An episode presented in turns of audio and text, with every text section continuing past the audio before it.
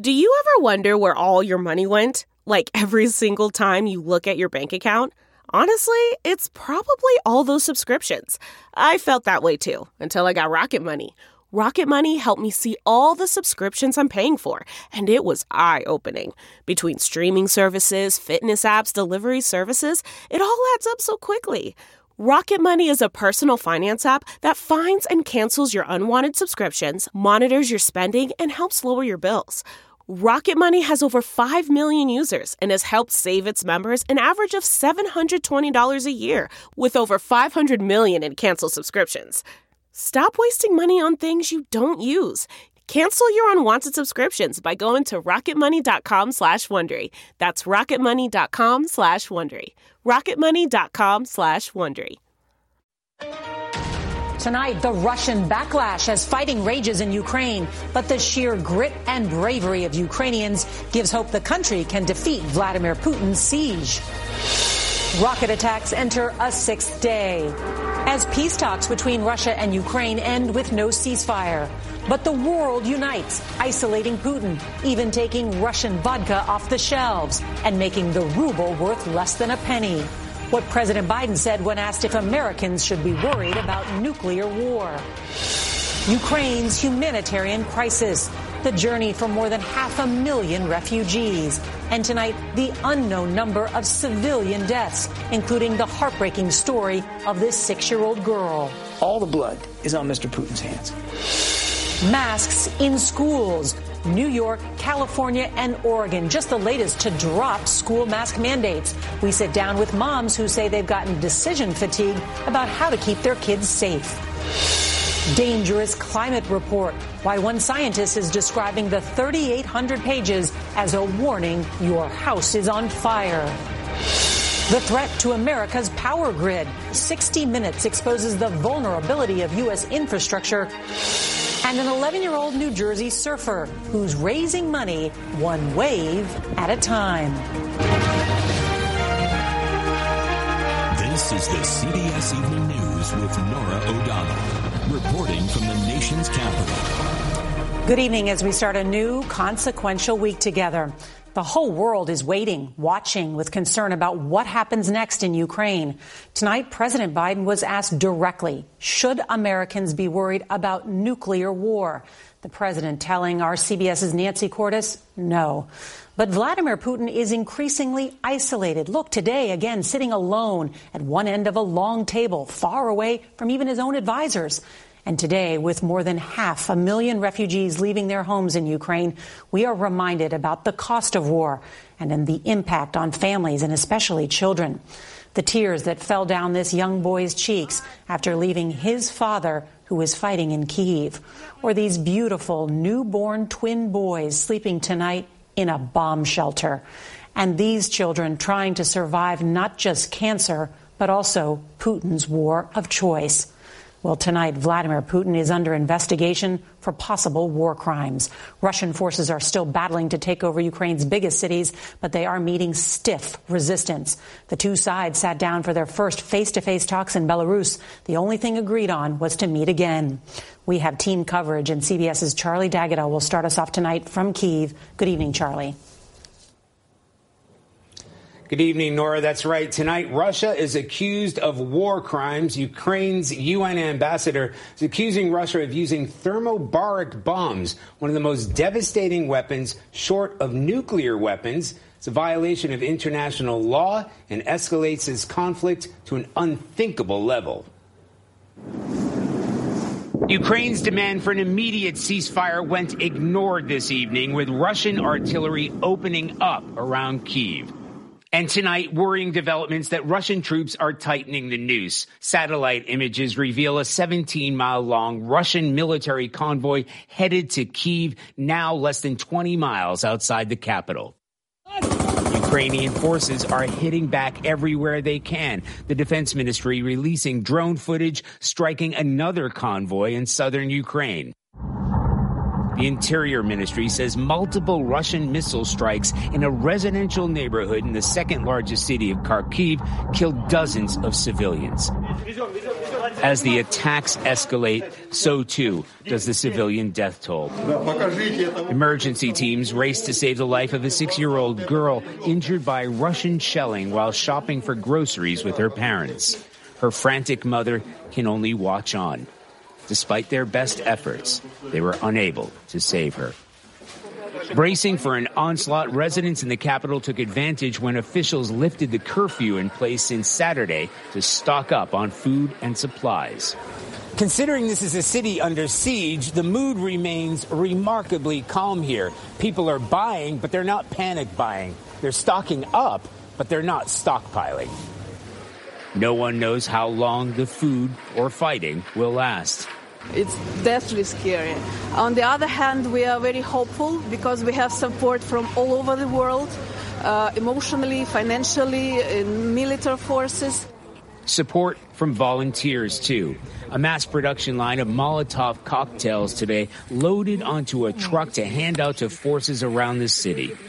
Tonight, mothers and children will huddle together in the shelter at the city's children's hospital trying to provide some comfort to the most vulnerable. President Zelensky has made a late night address and he is pointing the finger directly at President Putin, blaming him for what he called a brutal attack on Kharkiv today. And he's asking the world to enforce a no fly zone over Ukraine. Norah? Charlie D'Agata for us. Thank you. Well, the United Nations estimates that more than half a million people have already fled Ukraine. Women and children fill the long lines of cars and buses at border checkpoints with Poland, hoping to escape danger. CBS's Chris Livesay is in the western Ukrainian city of Lviv. For more than 20 miles, Ukrainians wait in the freezing cold for days, longing to reach safety across the border in Poland. It's an exodus that recalls Europe's darkest times, and it's only the beginning. At Lviv's main train station in western Ukraine, thousands are trying desperately to get out. So you left your father in Ukraine to fight? Da. Yes, I love my country. This Russia, it's bad country but not everyone can run.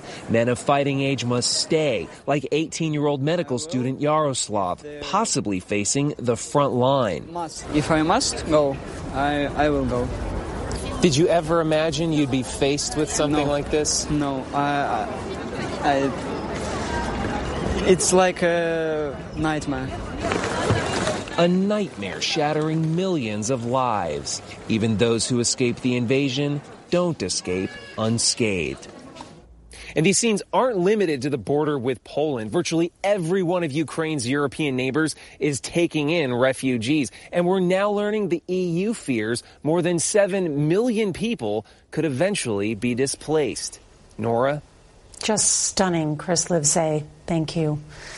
Well, tonight there are increasing signs that Vladimir Putin's invasion could be backfiring, not just because of punishing sanctions from the U.S. and our allies, but two Russian oligarchs are reportedly calling on Putin to end the war. And today, the Russian ruble fell to a record low and is now worth less than a penny. CBS's Nancy Cordes has more on the fallout. Call it financial shock and awe. Standard & Poor's cut Russia's credit rating to junk status today after the Treasury Department froze U.S. assets held by Russia's central bank, driving the value of the ruble down by 30%. As Russians made a run on ATMs, President Putin called an emergency meeting with economic advisors where he slammed the West as an empire of lies. But the Kremlin's chief spokesman admitted the economic reality has considerably changed. Across the world, stores and bars are removing Russian vodka from the shelves. FedEx and UPS suspended shipments to Russia. And most of Europe has now closed its airspace to Russian planes, turning Moscow's airport into a ghost town. This Aeroflot flight from Moscow to New York was forced to turn back last night, unable to traverse Iceland's airspace. Even the Swiss, famed for their neutrality, said today they would freeze Russian assets. The sports world is responding too, banning the Russian team from soccer's World Cup, even stripping black belt Vladimir Putin of his status as honorary president of the International Judo Foundation. Putin has been confounded by our collective response. That is why he is resorting to more and more extreme rhetoric. Today, President Biden dismissed Putin's nuclear threats. Mr. President, should Americans be worried about nuclear war? No. Perhaps, but late today, the administration announced it was expelling 12 Russian diplomats, accusing them of engaging in, quote, espionage activities. The suspected spies have until next week, Norah, to leave the country. Nancy Cordes at the White House. You can hear the protest. Thank you. Well, tonight we want to show you pictures of the Capitol ahead of tomorrow's State of the Union address. Non-scalable fences are back up, and it comes as the first criminal trial from the insurrection got underway here in Washington. 49-year-old Guy Reffitt of Texas is charged with carrying a gun as he entered the U.S. Capitol grounds. He's also accused of threatening his own children if they turned him in. Well, this trial could be a bellwether for the several hundred other Capitol riot cases that are still to come. So we'll watch that. Let's turn now to the COVID pandemic because California, Oregon, and Washington state say they're no longer going to require school children to wear masks under new policies that's starting next week. New York is doing the same this week, leaving mask mandates up to local school districts. So in tonight's Unifying America, we spoke with four Virginia moms who have different views about masks in school, but all agree parenting during a pandemic is difficult. Has this pandemic felt like one difficult choice after another for you? Yes, it absolutely has. And I, I think parents have a lot of decision fatigue at this point because in addition to everything you're supposed to be doing normally, you're also supposed to now make a choice on whether or not your kid wears masks. Raise your hands if your child will, will still wear a mask. Why will they still wear masks? It's a pretty easy decision for us. The classrooms are crowded and we know that the school buildings aren't very well ventilated. I asked my kids, would you like to continue to wear a mask if that's an option? They're like, Mom, of course. When I did tell my daughter about the uh, mask mandate being lifted, um, her first response right away was, Do I have to take off my mask? And we said, No, it's your choice. And she said, Yeah, I don't feel safe taking off my mask right now. We have had, you know, been around families unmasked pretty much most of this time. I think my child has come through this uh, very well because of it in a lot of ways. Um, he is extremely excited to be able to not wear a mask at school. So my oldest daughter is in a small parochial school and she chose to keep wearing a mask. She says she doesn't want people to see her face and she has said she doesn't want to get COVID again. She's had it. Um, and she doesn't want to give it to anybody else. Those are reasons, um, but they give me some pause as a parent in terms of how much she's carrying for feeling like she's responsible for other people getting or not getting a virus. Public spaces like restaurants and businesses have been mask optional in many places, while schools have had mask mandates. We asked the moms what they thought about that. That doesn't bother me because public school is an essential public function. And it's also something that ties every single family in our community together. For some reason, we've decided that school is this only place that kids aren't allowed freedom and flexibility. To me, it's um, become so normal. My kids would be just as freaked out about taking off their seatbelt while I was driving as they would be to take off their masks indoors. We're two years into this, and I think that things have changed dramatically. Um, we have a widely available vaccine. We have high quality masks that kids can wear if they choose to protect themselves. And I think that things are just much different. You all have different opinions on this.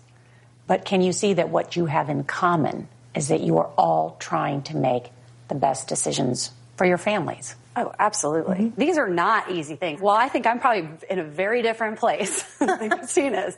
I absolutely respect and completely understand where she's coming from. I think one thing that we have in common is the amount of stress that it's placed on parents. The pandemic isolated all of us from each other too.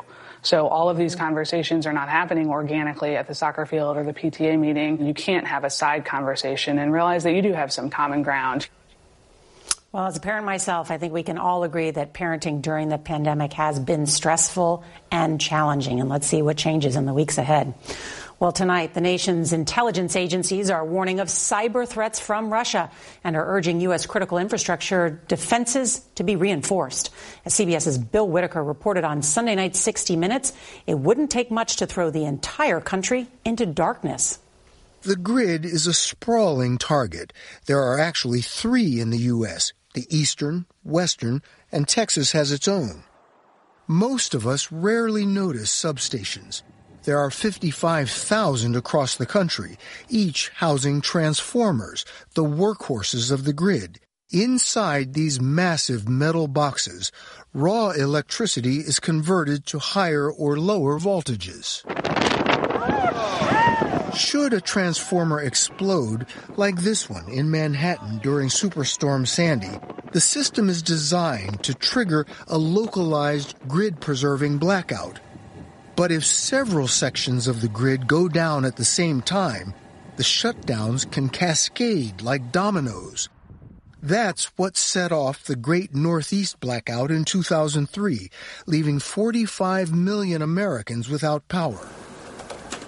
A few months before the assault on Metcalf, Jon Wellinghoff of FERC commissioned a study to see if a physical attack on critical transformers could trigger cascading blackouts.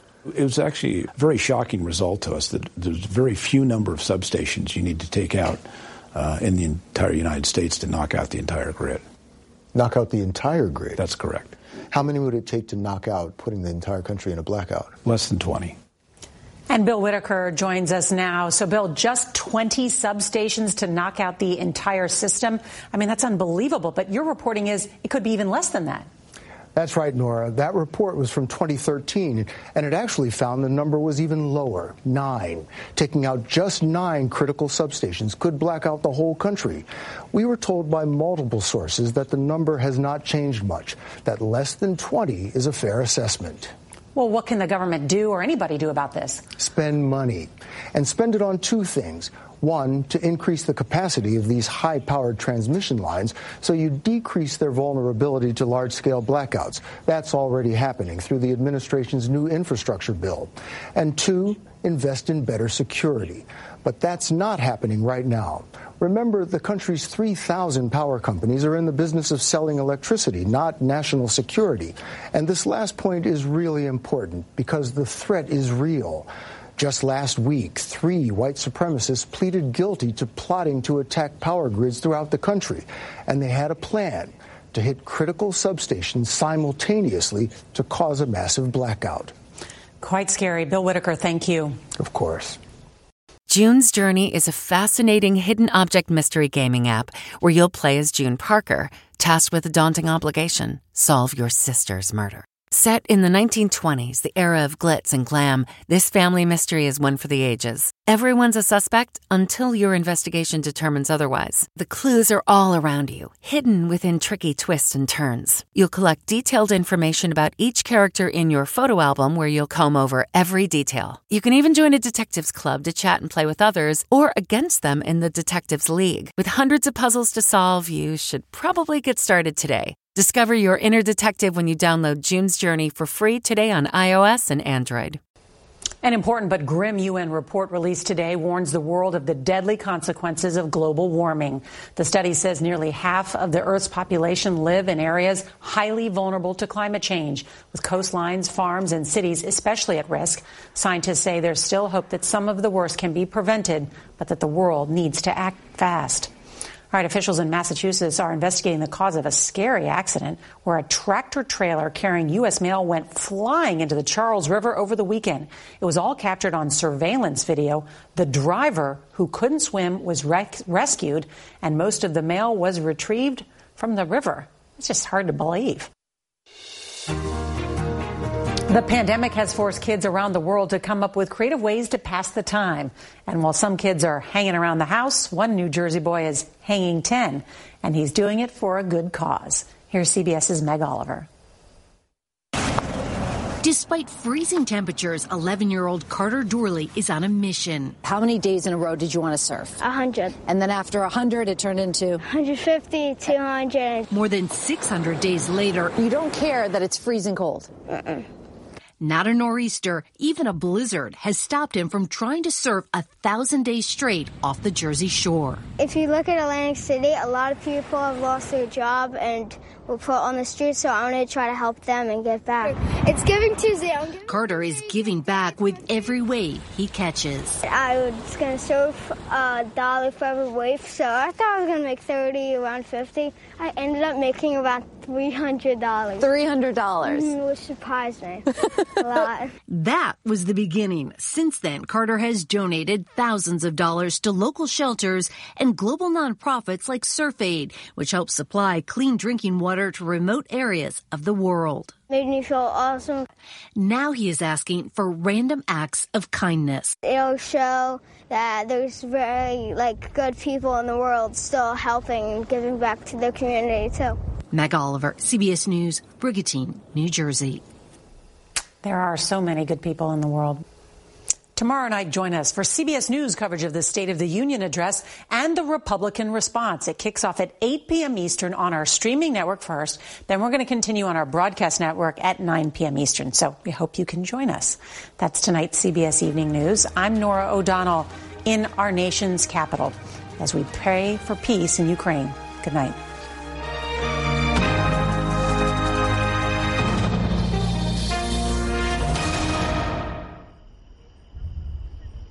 If you enjoy tuning in to the CBS Evening News, there are official t shirts, hats, mugs, and more available for purchase at ParamountShop.com. These products are perfect for any fan of evening news, and you can take 20% off with code EVENING20. That's 20% off all CBS Evening News products with code EVENING20 at ParamountShop.com.